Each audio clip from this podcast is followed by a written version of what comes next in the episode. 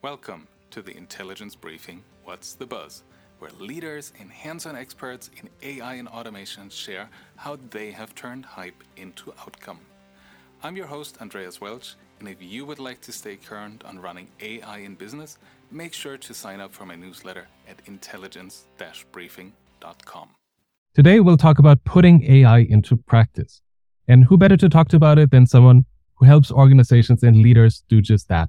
Reid Blackman. Hey, Reid, how are you? Good, man. How's it going? Doing all right. Thank you so much for joining. Hey, why don't you tell us a little bit about yourself and what you do? Yeah, sure. I am the author of a book called Ethical Machines, published by Harvard Business Review on how to put AI ethics into practice. I'm the founder and CEO of Virtue and AI Ethical Risk Consultancy. I'm the chief ethics officer of the Government Blockchain Association. I've been on EY's AI advisory board, a senior advisor to the Deloitte AI Institute. Sit on the uh, advisory boards of several startups and that sort of thing. awesome. So it's definitely a perfect person to talk to. I'm so excited to have you on. Really looking forward to our conversation today. Yeah, sure. Perhaps one relevant thing is that awesome. I used to be a philosophy professor. So ethics is my thing. Been my thing for 20 plus years. Sounds great. So I'm a bit as I am to hear more about your perspective. So if you are in the audience, if you're just uh, joining the stream, drop a comment in the chat and put there what you think AI ethics entails. What does AI ethics mean to you? Let's jump straight straight to the question. For it. When I look at the way the debate has evolved, right? I think early on, climbing the hype cycle 2016, 17, there a lot of talk about is AI putting us out of our jobs and uh, gloomy, gloomy type things. And I feel it, it's been succeeded a lot by this focus on AI ethics, which in my view, not being immersed in, in the topic on a daily basis, but it seems that it's that next wave. So I'm wondering why is AI ethics now getting so much buzz? What are you seeing? There's a couple issues. One is that there's just lots of instances, lots of cases in which companies are getting in trouble for realizing AI ethical risks. So, for instance, there's been various multinationals involved. Scandals a bit strong, but regulatory investigations. So, Goldman Sachs being investigated by regulators to determine whether or not the credit limit that it set using AI for the Apple card was discriminatory against women. Optum Healthcare under investigation for an AI that allegedly recommended to healthcare practitioners to pay more attention to white patients than to sick or black patients. Obviously, you've got risks related to self-driving cars, like an Uber killing a self-driving, a self-driving Uber killing a person. You've got issues with Facebook and everything that it does with its algorithms, its AI algorithms for serving up ads, for instance, homes to purchase to white people versus homes to rent to black people. So there's all sorts of reputational risks that get that have gotten increased attention over the past few years. I haven't even mentioned all the privacy violations. You combine that with the coming regulatory regulations from the EU AI Act, to name just one, and you get naturally lots of attention around AI ethical risk. You see, do you feel that's a, a natural or almost a logical progression as we see technology be adopted more and more that we, we do get into these cases, not sure if calling it an edge case would be the proper term, but basically where somebody is using something or maybe pushing the boundaries and doing that either a little too far or maybe not as consciously as they should. Where do you see that from your perspective? AI is meant to have big impacts, right? It's meant to operate at scale. That's the whole point of it. If you used AI and it could only have a tiny little impact on a few people, no one would be interested in it. You wouldn't have a show and I wouldn't have a company around AI ethics. So, let alone a book. AI operates at scale. It has massive impact. That's the whole point of it. And there are various kinds of impacts that are ethically, reputationally, and legally problematic.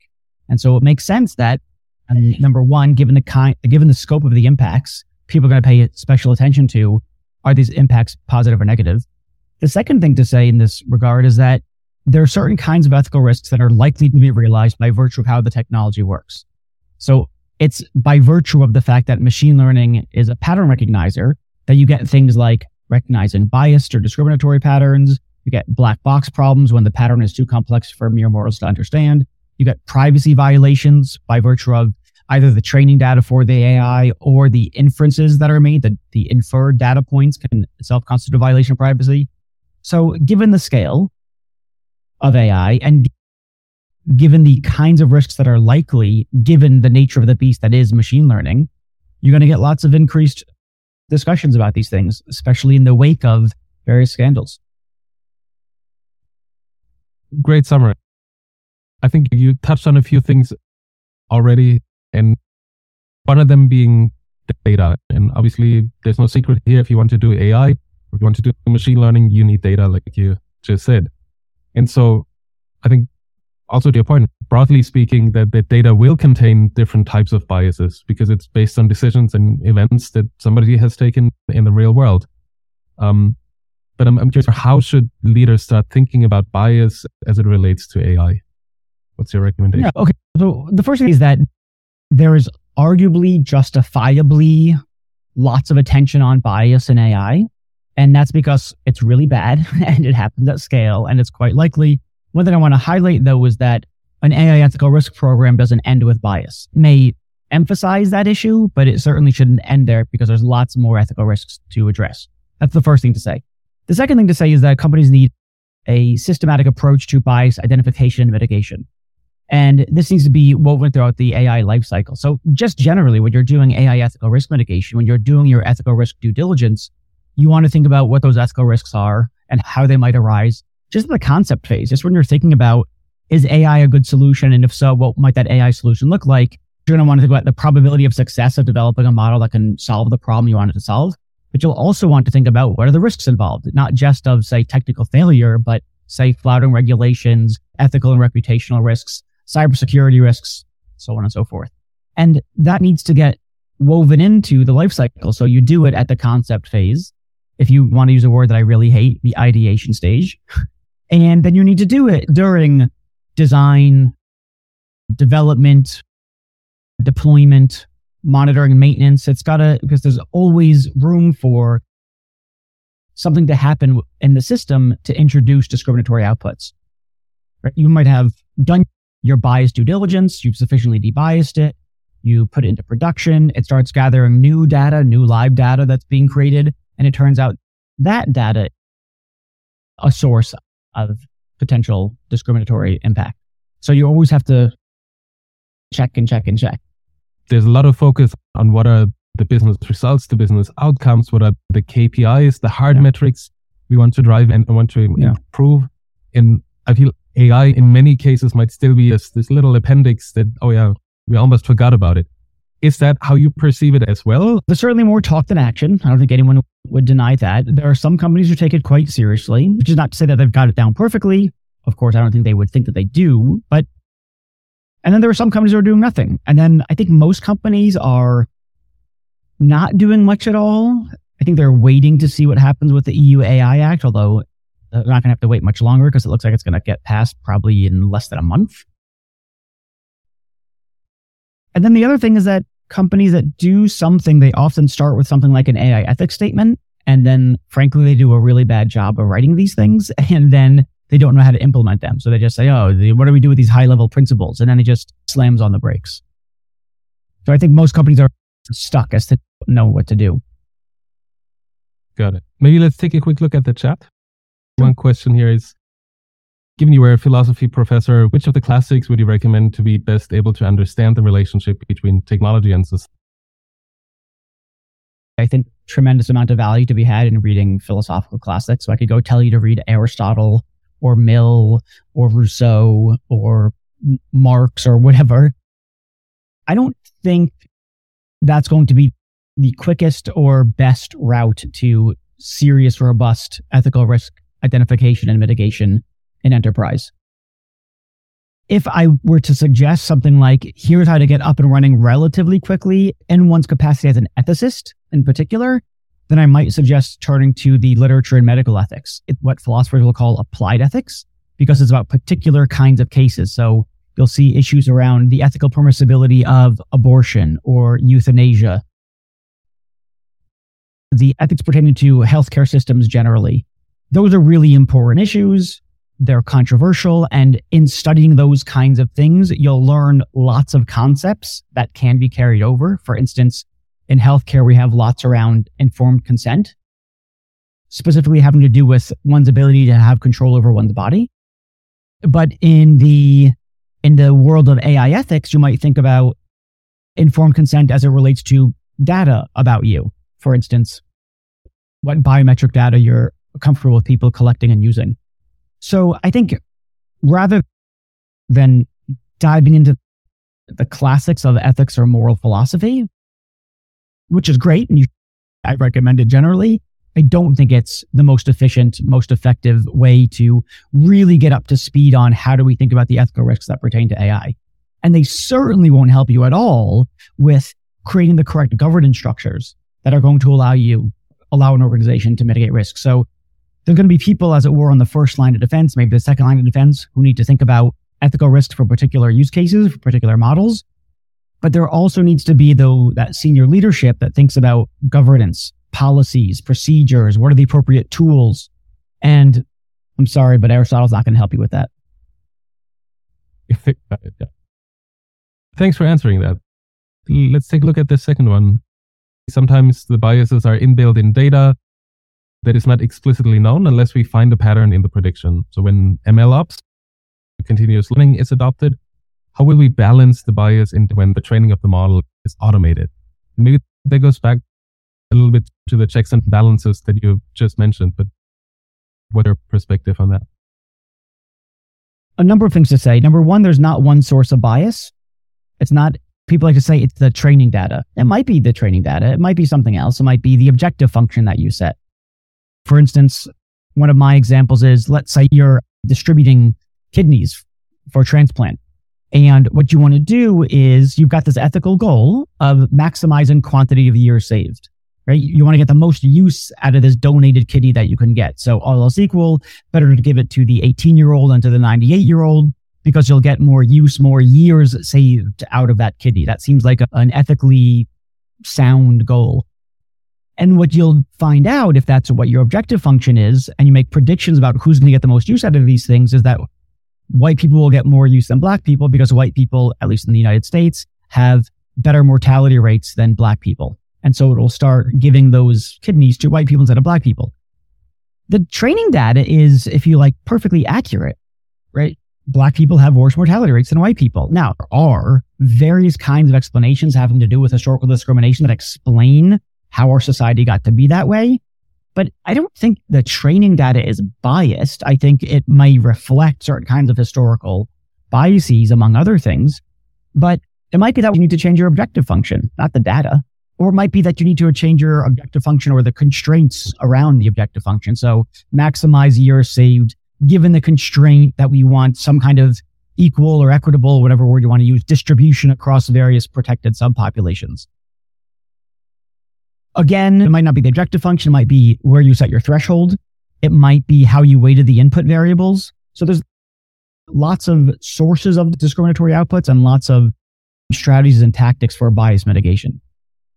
Thanks, Ring. I think that's very important to hear, right? Because feel the the going assumption or notion is it's got to be the data, right? But to see and to understand that it's not just the data. The data is maybe one source, but there are so many other different factors that, that play into it, I think is very important right. also to keep it at the forefront in, uh, in, in our minds, how complex that, that can actually be.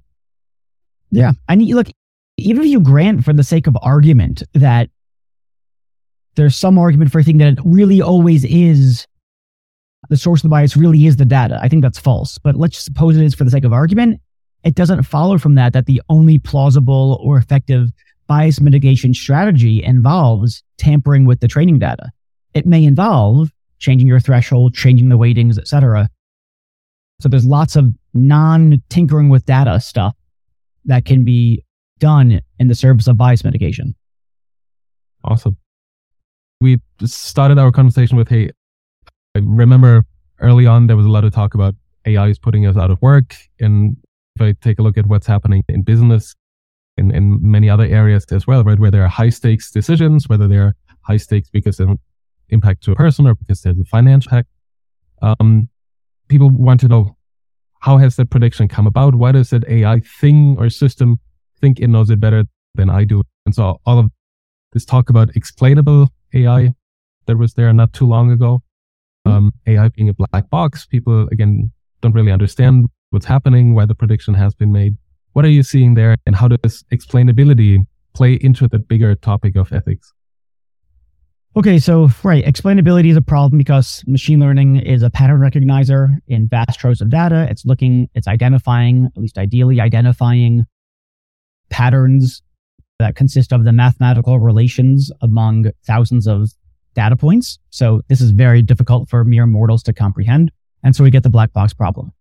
In low risk situations, like if it's just making a prediction about whether or not this really is a picture of your dog that you uploaded, we might not really care about explainability. In certain kinds of high risk, high risk situations, like this person is likely to develop diabetes within the next two years or develop cancer or should receive this course of treatment or should be denied a mortgage or a loan or an interview for a job or admissions to college, et cetera, et cetera. In those high stakes situations, you may very well want explainability. Now, why would you want explainability? There's a variety of reasons. One is, and I think this is perhaps the most underappreciated one, is that from an ethical risk perspective. Explainability has to do, among other things, with what transforms inputs to outputs. So what are the rules of the game? What are the rules of the model that transform inputs to outputs? And once you think about, okay, these are the rules of the game, that opens up the question, are the rules of the game fair? Are they good? Are they reasonable? Are they equitable? If you can't explain what the rules of the game are, you can't engage in that kind of ethical assessment about whether or not this is a fair, reasonable, good, rules to play by, or if instead you're asking your customers or clients to play by unfair rules. So explainability in that case is a necessary condition for engaging in the ethical risk assessment. That's one explainability.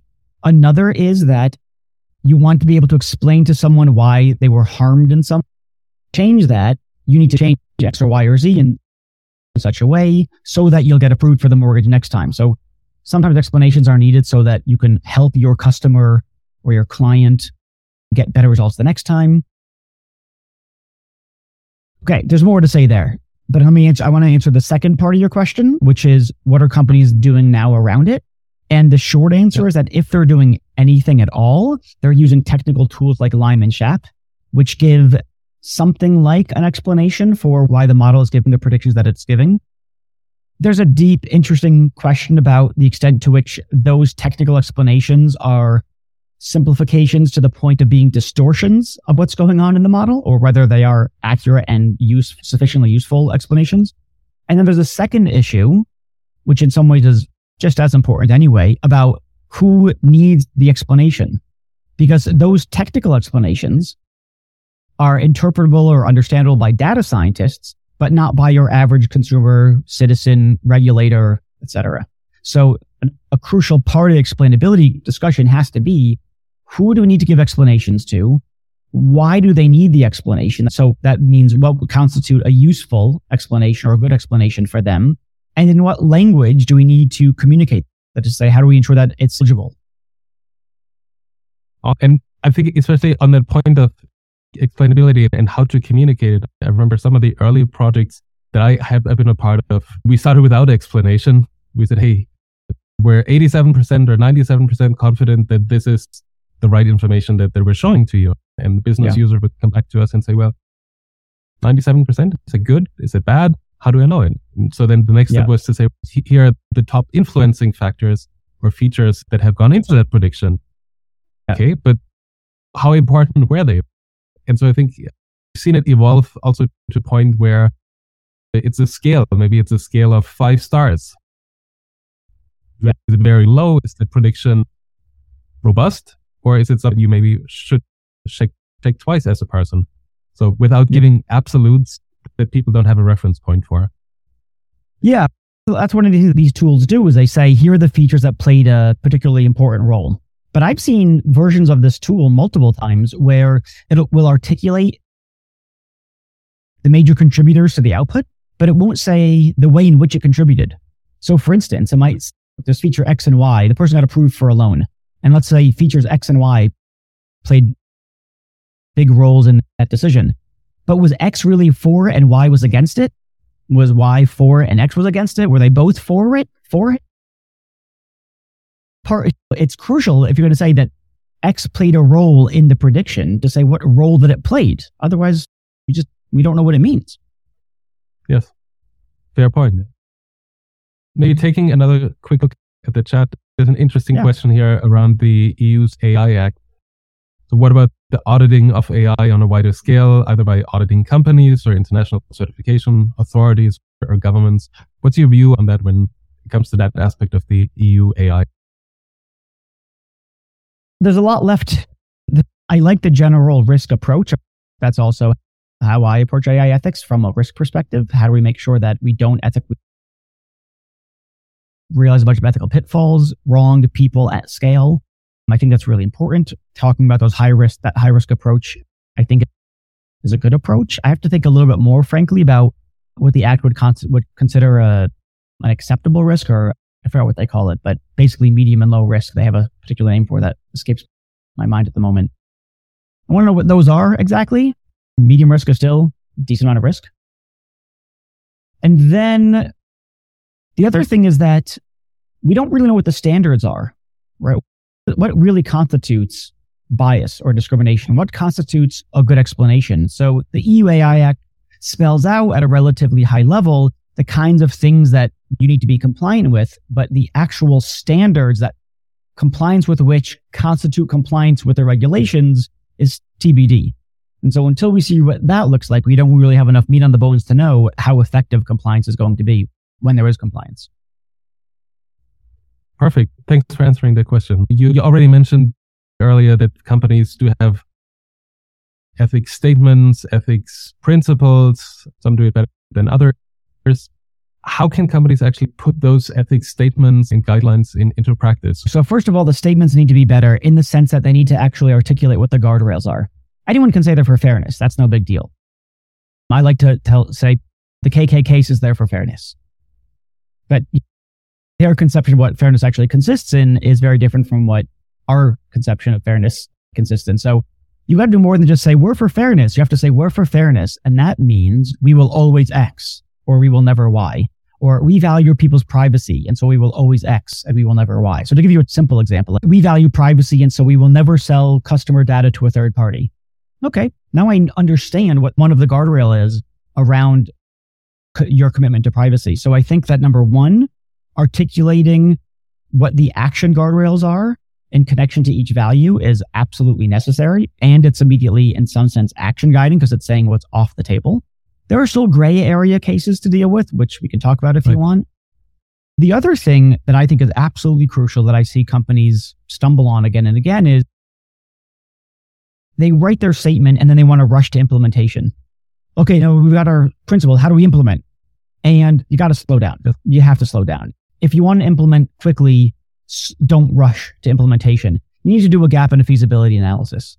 You need to see, okay, where does our organization stand relative to the standards that we've just set in our statement? What does our what are our data science teams look like? What does HR look like? What does marketing look like? What does the governance structure look like? What does the existing product lifecycle look like? And where is there a gap between how our organization actually operates now and where our statement says we want to be? And then related to that, you want to do a feasibility analysis. What do we need to do? How big of a lift is it going to be to move our people, process, and technologies up to the point where we're compliant with our ethical standards. People skip this step and they run right straight to implementation and then they run into tons of roadblocks because this department didn't know that thing was going on. This thing that you want to do is not compatible with this existing governance structure or enterprise risk management as it exists already, or this or that policy, and it's disarray. I think that, that makes it quite actionable, right? For those of you listening in the audience as well. I think that the call to action, not to take an action too quickly, is a very important yeah. one. Awesome. And it's counterintuitive, people. I mean, in business where we're so driven to show results, right? That to your point, that they can come at the right. expense of implementing something. So we can say right. that we've and so people will, um, will, will go rush to find a tool they'll go rush to find a tool. Let's find a tool. We need a tool for bias identification. We need a tool for explainability. But you haven't specified any success metrics for tool selection. You haven't specified how that tool will get embedded into existing processes. And so the tool doesn't get used. So on. Fantastic. I was wondering if you could summarize the top three ways for our. Yeah, sure. Let's see. Top three takeaways. Slow down a bit. I mean, so write an ethics statement where you can actually have guardrails. And two, do a gap analysis or a feasibility analysis. Third thing is, I think it makes sense to invest in, say, a person who can really understand the ethical risks, not by reading Aristotle, but for instance, by studying the literature medical ethics. But having an ethicist around, at least in the creation of the program, to spot the kinds of ethical risks that you want to avoid could be really powerful. Awesome. Thanks for sharing your expertise with us and for those in the audience for learning with us. Reid, it was a pleasure having you. Thank you so much for joining. Yeah. Thanks for having me. Thank you so much for joining and learning with us. See you next time for another round of the intelligence briefing What's the Buzz?